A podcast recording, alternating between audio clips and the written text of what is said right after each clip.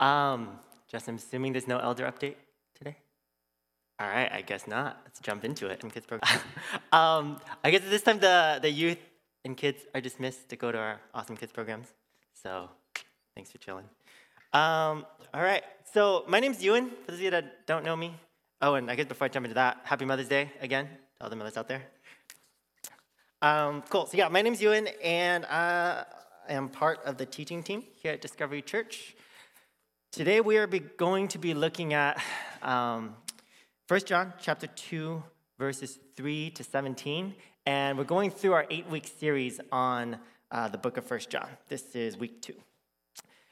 If you guys don't have a Bible with you this morning, uh, if you guys want to just raise your hand, uh, one of our ushers will gladly bring you one. And if you don't have a Bible at home, please take it home with you. That is our gift to you. So, before anything, I just want to kind of jump into the text this morning. Um, I'll read it to you guys here. We will have the pieces of the text eventually on the screen, but in terms of the text in its entirety, it's not up there. So, um, if you guys have Bibles or you have your mobile apps, just go ahead and follow along. And I will read this here. All right, 1 John chapter 2, and I'll actually start in verse 1 just for the context, and we'll go to verse 17. My little children, I am writing these things to you that you may not sin. But if anyone does sin, we have an advocate with the Father, Jesus Christ the righteous. He is the propitiation for our sins, and not for ours only, but also for the sins of the whole world. And by this we know that we have come to know him if we keep his commandments. Whoever says, I know him, but does not keep his commandments is a liar, and the truth is not in him. But whoever keeps his word, in him truly the love of God is perfected. By this we may know that we are in him. Whoever says he abides in him ought to walk in the same way in which he walked. Beloved, I am writing to you no new commandment, but an old commandment that you had from the beginning. The old commandment is the word that you have heard. At the same time, it is a new commandment that I am writing to you, which is true in him and in you, because the darkness is passing away and the true light is already shining. Whoever says he is in the light and hates his brother is still in darkness. Whoever loves his brother abides in the light, and in him there is no cause for stumbling. But whoever hates his brother is in the darkness and walks in the darkness and does not know where he is going because the darkness has blinded his eyes. I am writing to you, little children, because your sins are forgiven for his name's sake. I am writing to you, fathers, because you know him who is from the beginning. I am writing to you, young men, because you have overcome the evil one. I write to you, children, because you know the Father. I write to you, fathers, because you know him who is from the beginning. I write to you, young men, because you are strong, and the word of God abides in you, and you have overcome the evil one. Do not love the world or the things in the world. If anyone loves the world, the love of the Father is not in him. For all that is in the world, the desires of the flesh, and the desires of the eyes, and pride of life, is not from the Father, but is from the world. And the world is passing away along with its desires, but whoever does the will of God abides forever. You guys pray with me real quick?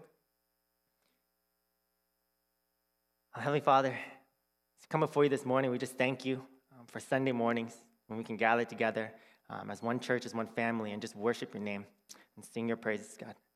Um, as we look into First John this morning, we just pray that your Spirit be the one at work here. God, that you would just illumine this text for us, that we would know your heart and see the beauty of you, Lord Jesus, all the more. Oh God, that is our prayer this morning. And would you do that good work? Praising Jesus' name. Amen. All right, for you, for you note takers, if you have the um, notes there, one note, you'll see that the application section is really long. Um, the note section is not to scale. So if you're trying to save space and um, expecting a ton of application, the application section is actually going to be really short. Um, we're going to spend most of our time just kind of walking through the text this morning. All right. So, you know, last week, uh, Pastor Jeff did a great job kind of introducing us to the series, right? And one of the key things that Pastor Jeff asked was the question how do you know if you really know someone, right? How do you know if you really know someone? Throw a picture up here. Does anybody know who that is? Yes, thank you. All right. Um, Brian Dawkins, he is my favorite football player. He is retired now. And I can tell you a good amount about him. right? He played for the Philadelphia Eagles. He's a Pro Bowler, never won a Super Bowl. I can tell you that uh, he goes by the nickname Weapon X, that his favorite Marvel character is Wolverine. I can tell you that um, he prays throughout the football game, and he prays for himself and over his teammates while he's playing football, right? I, I know a good amount about this guy. But if I were to say, because I know a lot about him, therefore he's my friend and I know him, I think you would all tell me I'm dreaming, right? Like I've never met him. And this was made so clear to me one day when I was watching the Eagles playing a football game. And I get really anxious when I watch my team play. It's one of the few times in my life I actually stop talking. And I'm watching them in silence, and I'm like, oh, what's gonna happen? And you know, my wonderful wife, Joy, looks over at me in this anxious state, and she's like, you know, they don't even know you exist, right? and I, I thought about that for a moment, and I was like, whoa, like they don't even know I exist. Um, it kind of took the joy out of that game a little bit, but right. But there's something really true there, right? The difference between a fan and a friend, right, is that a fan knows all about someone, but what makes them a friend is that they know each other, right? Friendship is a two way street. And I think the question for us this morning is are we fans of Jesus? Do we just know a lot about Jesus? Or are we friends of Jesus because he knows us too?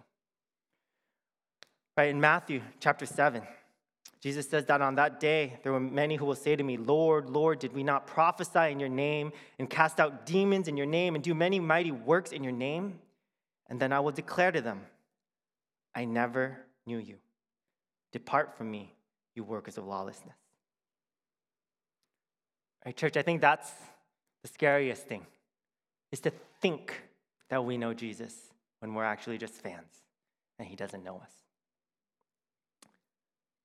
But there's good news, right? And here's the good news God doesn't leave us wondering if we know Jesus, right? He wants us to be sure that we know him and that he knows us. He wants us to be confident in that. And this is why John, the Apostle John, was writing this letter of First John, is because he wants his audience and his readers and us as the church to have assurance about whether or not we know God and he knows us. Right? And he wants us to know because when we're confident in that, then we can live in the joy of the Lord and have our joy made complete in him. That's why he's writing this. So let's look at chapter 2, verses 3 to 6. Right, chapter 2, verses 3 to 6 says this And by this we know that we have come to know him, if we keep his commandments. Whoever says, I know him, but does not keep his commandments is a liar, and the truth is not in him. But whoever keeps his word, in him truly the love of God is perfected.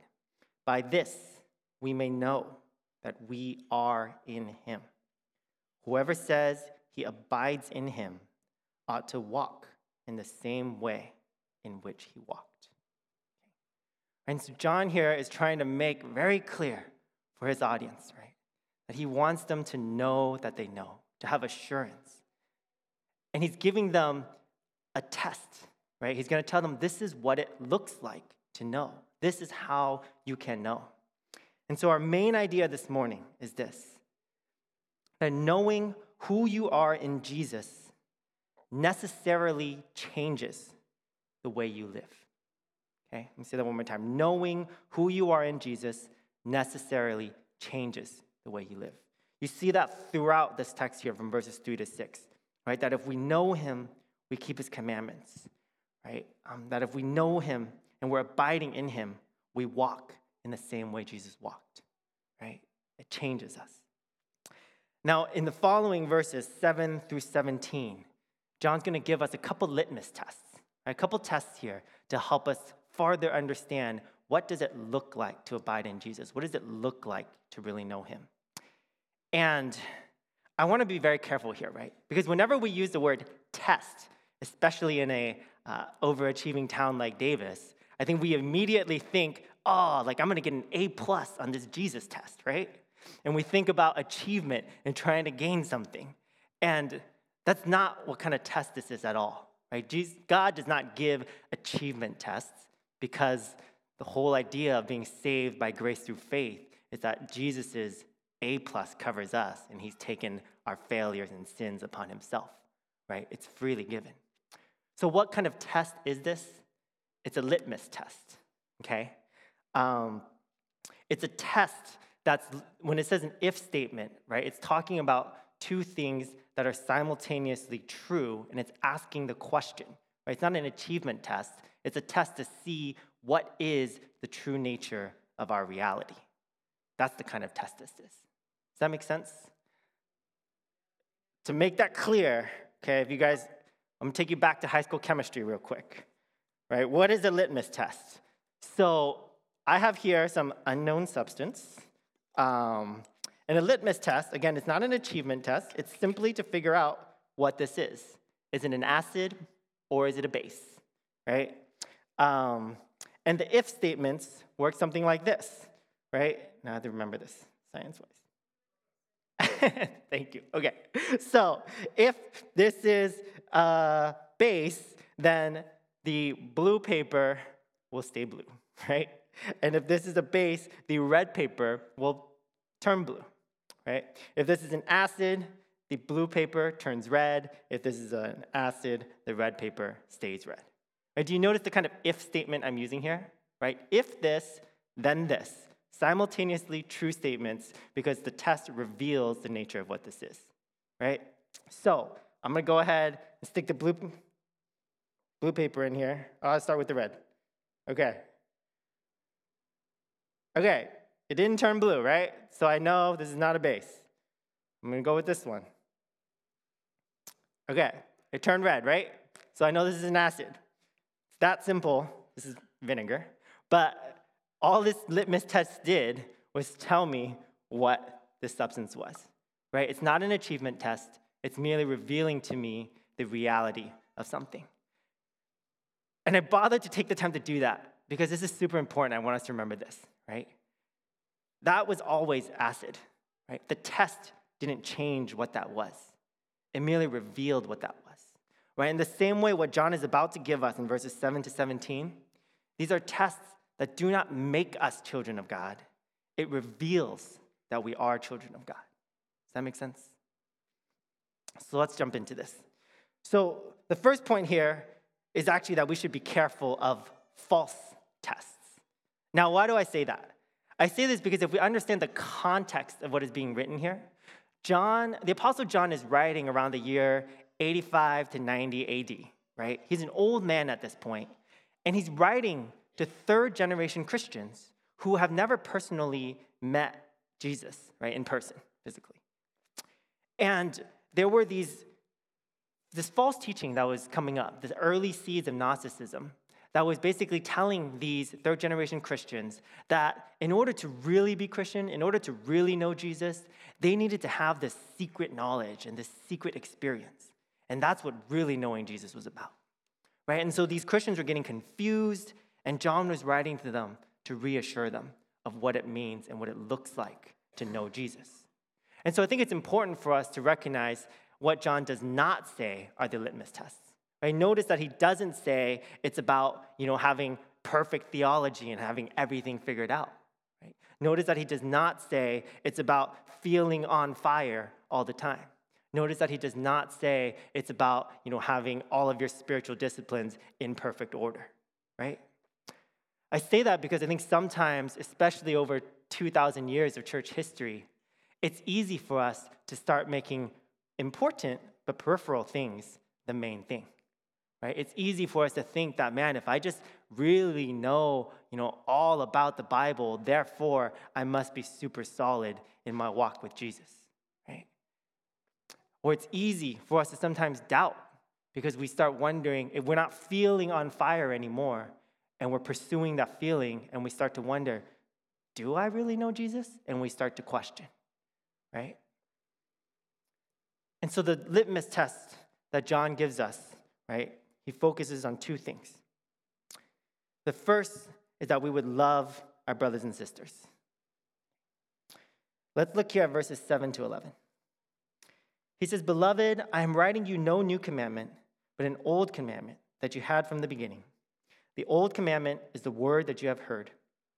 At the same time, it is a new commandment that I am writing to you, which is true in him and in you, because the darkness is passing away and the true light is already shining. Whoever says he is in the light and hates his brother is still in darkness. Whoever loves his brother abides in the light, and in him there is no cause for stumbling. But whoever hates his brother is in the darkness and walks in the darkness and does not know where he is going because the darkness has blinded him, has blinded his eyes. All right, so this is litmus test number one, right? Do we love our brothers and sisters? Now we're going to break this down a little bit. So, first, the, probably the first question you're asking is okay, so John says that it's a new commandment, but it's also an old commandment, so it's not a new commandment. What is he talking about, right? When he says this is old and not new, what he's saying is that actually, if you go back and read Leviticus chapter 19, verse 18, right, it says there that we should love your neighbor as yourself. Right? So this idea of loving your neighbor as yourself goes way back. And that's exactly what John says here, right? You've had this commandment. It's not new. It's the word that you've heard. It's been in the Jewish law all the way back to the beginning, right? But he says at the same time, it is a new commandment that I am writing to you. Right? So, what makes it new? Well, Jesus in John chapter 13, verse 34 to 35, right, says that a new commandment I give to you, that you love one another even as I have loved you. By this, all men will know that you are my disciples. And so Jesus is saying there's something new about this. What's new about this? What's new is that the darkness is passing away and the true light is already shining. Okay? Now, the true light, Jesus is the true light, right? Uh, the Gospel of John, chapter 1, verse 9, says that Jesus, the true light, has entered the world. Chapter 8, Jesus says that he is the light of the world. Right? And so, what makes this commandment new is that Jesus makes it new. There's two ways that Jesus makes this new. Right? The first is I think Jesus raises the bar because he doesn't just say, Love your neighbor as yourself. He says, Love one another even as I have loved you. Right? Now, how did Jesus love us? Unconditionally. He gave everything for us and went to the cross and died for us even while we were his enemies, right? That's how he loved us. And Jesus is raising the bar here, and he's saying it's new because that's how I want you to love one another. I think the second thing that makes this new is because the light is already shining and the darkness is passing away. What is that talking about there? It's talking about the kingdom of God. Right? That when Jesus came, he came to bring the kingdom of God, and he says the kingdom of God is at hand. Right? That the darkness is already being pushed back. And whereas, you know, in Leviticus, love your neighbor as yourself was one law amongst the broader law. This law here that Jesus is giving us, right, to love one another, this command, this is the heartbeat of the economy of God's kingdom, right? That love and grace is the building blocks and the very foundation of God's new kingdom. And it's new because this new economy has been ushered in by Jesus, right? That it's pushing back the darkness.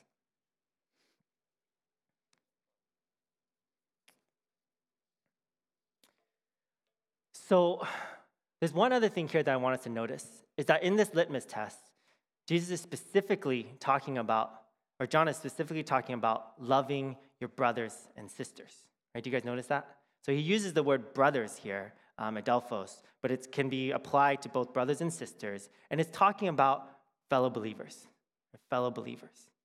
Now, we know throughout Scripture, right, that we are called to love all people, right? But I think there's something special as a litmus test of what it looks like when we love our brothers and sisters. Why? Because there's something special about family, right? Think about it. You can choose your friends, but do you get to choose your family? There's something messy about family, isn't there? Right? Like you can have siblings, and maybe you guys are super similar and you get along great. Or maybe you have siblings and you guys are polar opposites and you don't get along at all, and they're annoying, right? And they do things so different from you, and it doesn't matter because you're brothers, because you're sisters, right? And you're called to love one another anyways. I think about, you know, my little nephews and, you know, when, when I'm hanging out with them and they're playing a game, right? And the older one says, Oh, but I don't want to play with my brother because he always screws up the game and he's annoying and he doesn't know what he's doing, right? As a parent or an uncle, right, what do you say to that? You say, I understand, but he's your brother, right? Or I understand, but she's your sister, right? There's something about family that trumps the inconveniences and the messiness. And I think that's exactly what John is calling us to here. Right? That this is the litmus test, that we would know that we truly are brothers and sisters if we're children of God. And if we truly are brothers and sisters, that we would love one another. Right? And John's pretty harsh here, right? Look what he says if we do not love our brothers and sisters. He says, if you do not love your brothers and sisters, right, if you hate your brothers and sisters, you're still stumbling around in the dark. You're blind. Why is this the litmus test? Again, if you think about the if statements, right? This is the litmus test because we cannot say, I don't want to love my brothers and like by saying I don't want to love my brothers and sisters in Christ, we're essentially saying I don't want to be in the family of God. Right? They go hand in hand. They're inseparable. If you understand that you are a child of God, then you understand that fellow believers are family. And if you understand their family, then you understand Jesus' call in his new kingdom that we would love one another as he loved us. That's litmus one. Let's take a look at litmus two. And we're going to jump down to verses 15 to 17 for this. Litmus two is this do not love the world. It says, Do not love the world or the things in the world. If anyone loves the world, the love of the Father is not in him. For all that is in the world, the desires of the flesh and the desires of the eyes and pride of life, is not from the Father, but is from the world. And the world is passing away along with its desires, but whoever does the will of God abides forever. And I think the first question for us here is what does John mean when he says the world, right? Um, it's the word cosmos, and it's used in you know, for a variety of ways depending on the context. Here, I don't think John is talking about you know, planet Earth, right? I think we're very clear that you know, God loves the planet that he created. The idea cosmos here actually conveys, comes from the verb kosmeo, and it means to put things in order, right? It's where we get the word cosmetics, like when you're doing makeup, you're putting things in order, right?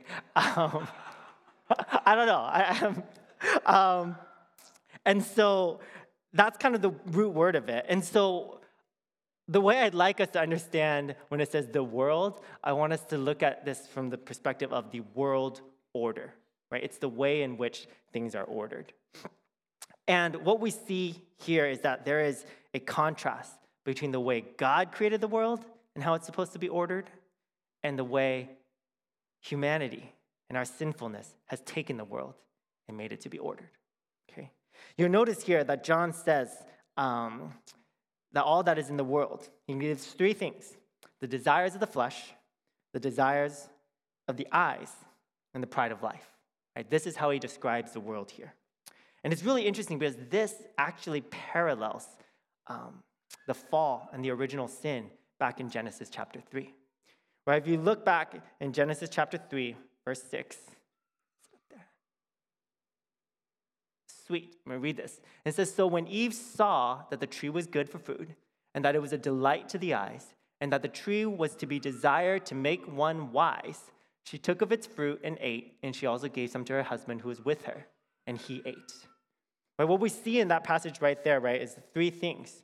Eve saw that it was good for food, desires of the flesh, that was pleasing to the eyes, right? Um, desires of the eyes, right? And then that it was good to make one wise, right? And earlier, Satan had tempted her by saying, if you become wise and you know the difference between good and evil, you will become like God, right? The pride of life. And so, what we see in this pattern that John is trying to set up here is he's saying that the things of this world, the order of this world, is fallen. It's contrary to the way God had created it, where God is the one who provides, and we trust in God and we don't try to usurp his authority. It's contrary. Now, I know it's easy for us when we talk about the world order in this way to think of like really extreme sinfulness, right? Things like murder, um, you know, and, and things of that nature, right? But I think it's more subtle than this. Right? 1 John chapter 5, verse 19 says that the whole world lies in the power of the evil one. And I think there's an underlying current of the world that actually subtly is at work in kind of everything we see around us. Think about it, right? What is kind of the primary ethos and spirit of our day and age today? Isn't it my needs, my wants, my glory, right? And do you see how that right there parallels the, the challenge here of desires of the flesh, desires of the eyes, and pride of life? When you look across social media to sports to career, so much of what the world celebrates is exactly my needs, my wants, my glory, right? And I'm not saying these things are bad, right? Like I'm on social media, I play sports, and I work. Um, but there's an underlying current here that we need to be careful about, right? And the question is, what do we love? Right? What do we love? Now, I think whenever we talk about not loving the world, it of course raises the question what am I supposed to do then, right? Am I supposed to disengage from the world and not engage? And no, in fact, just the opposite, right? John 3:16, for God so loved the world that he sent his only begotten son, right? That when you, God saw the brokenness in the world, he sent his son to redeem the world and to do something about it. And then similarly, in John 17, he says that we, he's sending us out into the world, right? And so we definitely need to engage the world. But the caution here is that we not love the order of this world. Okay? Now, why is this the litmus test? Right? So I think loving one another, we kind of get that, right? But why is not loving the world the litmus test? It's because of this, right? Jesus has overcome the world and the world has hated him. John 15, 18 says that the world hates you, know that it has hated me before it hated you. That's Jesus talking. John 16, 33 says, In the world you will have tribulation, but take heart, I have overcome the world. Right? And so here's the idea you can't serve two masters, right? If you love the one, you will hate the other because they're diametrically opposed. Right? If Jesus has overcome the world and then we go and love the world, that just doesn't work, right? Think about it. If I have an if we're at war and I have an enemy, right? Who hates me, and then a buddy of mine goes and allies himself with my enemy, that's called backstabbing me, right? In that exact same way, that's why we cannot love both the world and Jesus. They're incompatible. It's the litmus test. So, as we're talking about these things here, hopefully, as we're running through these litmus tests, right, you're thinking, you're thinking, right, how am I doing in terms of loving my brothers and sisters? How am I doing in terms of not loving the world? And if we're honest with ourselves, I think we might realize that perhaps we struggle with that, right? John, as the author here, recognizes that.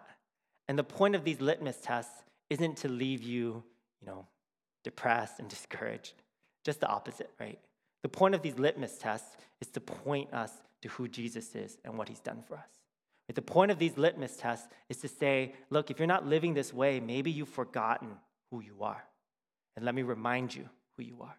And that's why between these two litmus tests, he sandwiches this beautiful poetic section from verses 12 to 14. Let me read that for us. I am writing to you, little children, because your sins are forgiven for his name's sake. I am writing to you, fathers, because you know him who is from the beginning. I am writing to you, young men, because you have overcome the evil one. I write to you, children, because you know the Father. I write to you, fathers, because you know him who is from the beginning. I write to you, young men, because you are strong, and the word of God abides in you, and you have overcome the evil one.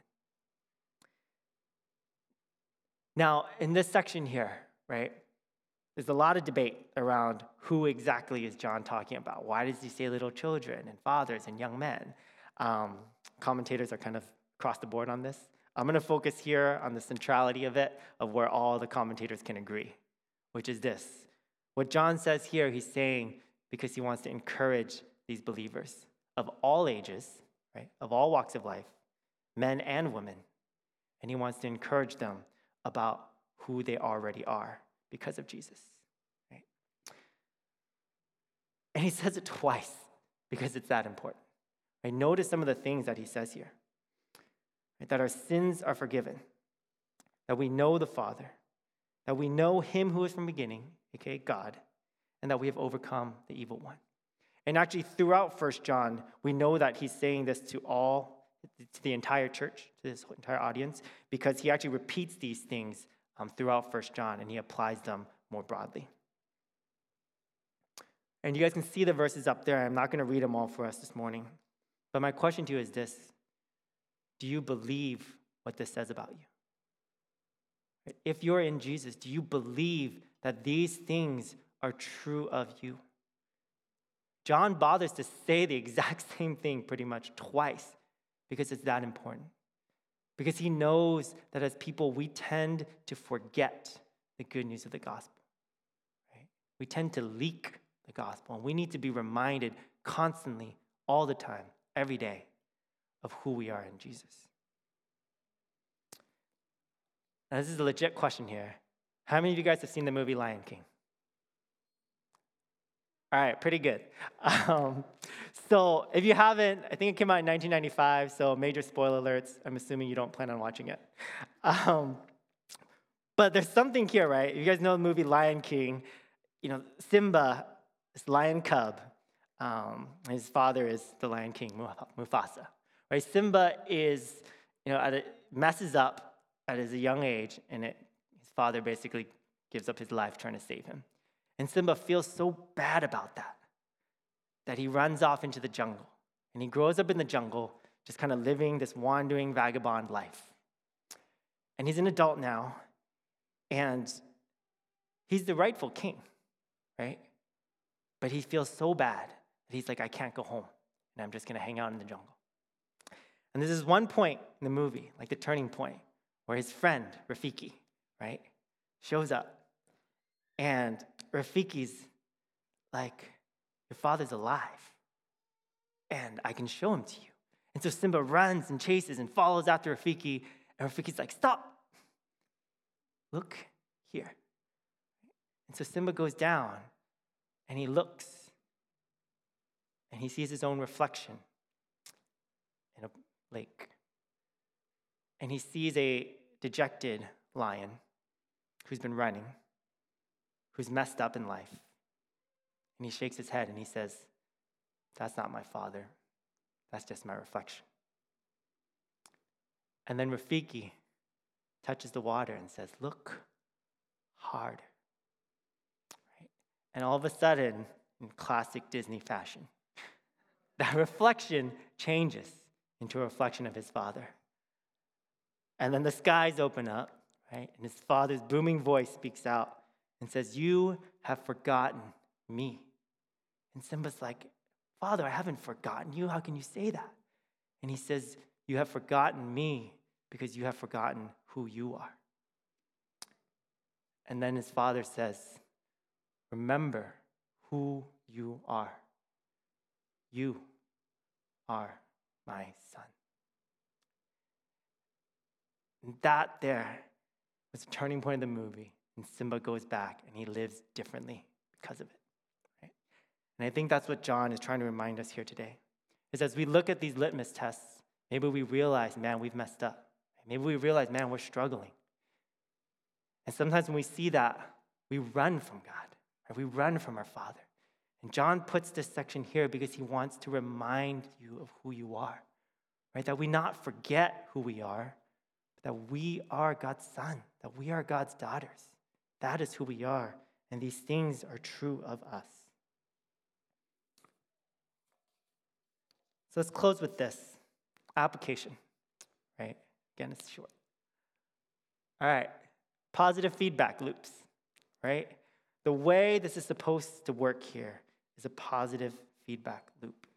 The question for us, right, as we look at these litmus tests, do we, how are we doing loving our brothers and sisters? How are we doing not loving the world? Does that drive us then into a deeper remembrance of who we are in Jesus, right? And maybe, maybe if you've, you've grown in these areas and it's good, right? Awesome. It's still a confession of, man, Jesus is the one that has changed this in me. And I do know him. Sweet, right? Or maybe you're struggling in these areas. And the thing for us this morning is, wow, have I forgotten who I am? Maybe I need to go back and remember who I am in Jesus. But as we remember who we are in Jesus, that has to change who we are, right? Because it gives us the confidence that Jesus has accomplished salvation for us on the cross, that we are covered by his blood.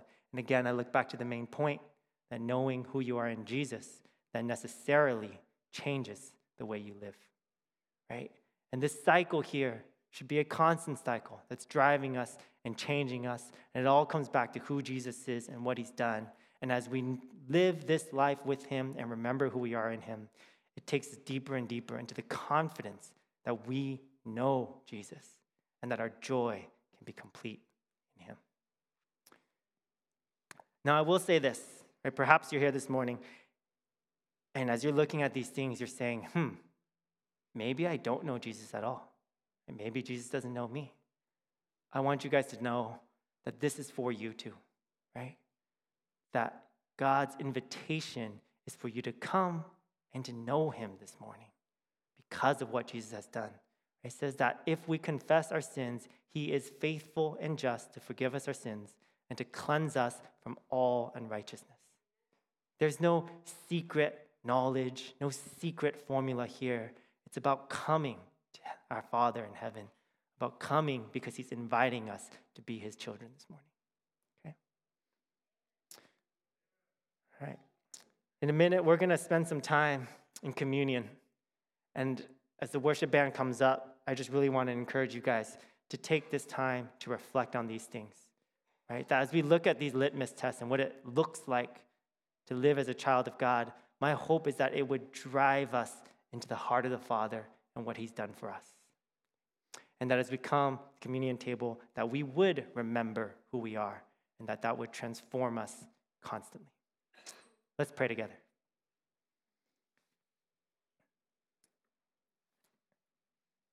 Heavenly father god as we come before you we just recognize our own messiness and we recognize your good calling and your sweet commands that we would love one another as you have loved us. That we would love our brothers and sisters because you have truly called us children of God. That we would not love this world because the broken, sinful pride of this world is fading away and that you're doing something new.